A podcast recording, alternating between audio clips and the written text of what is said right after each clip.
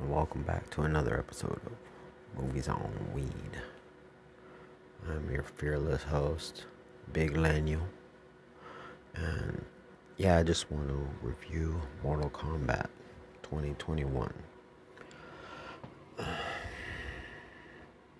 Okay, well, I mean, if you were a fan of the flicks from the 90s, well, the first one in particular, yeah, no. It's past that, it's technically the Mortal Kombat you wanted to see years ago with the gore. Yes. Now, unfortunately, it just felt like something was missing. Story wise, action scenes, awesome. They're really cool, really gory fatalities, but mm, no, no, it's just I don't know. You know what? Best thing I can recommend is Mortal Kombat Legends, uh, Scorpion's Revenge animated movie. Find it. It came out maybe a year before this one.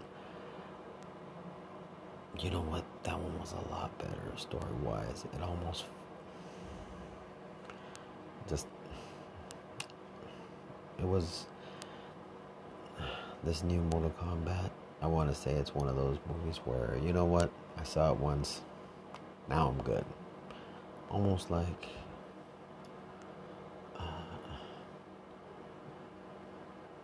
like plenty of other flicks, but it just. I don't know. It was. Just, it just felt something was missing.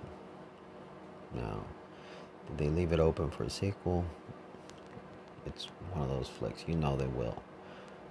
But I hope they don't you want to watch a better Mortal Kombat movie, look up the animated one.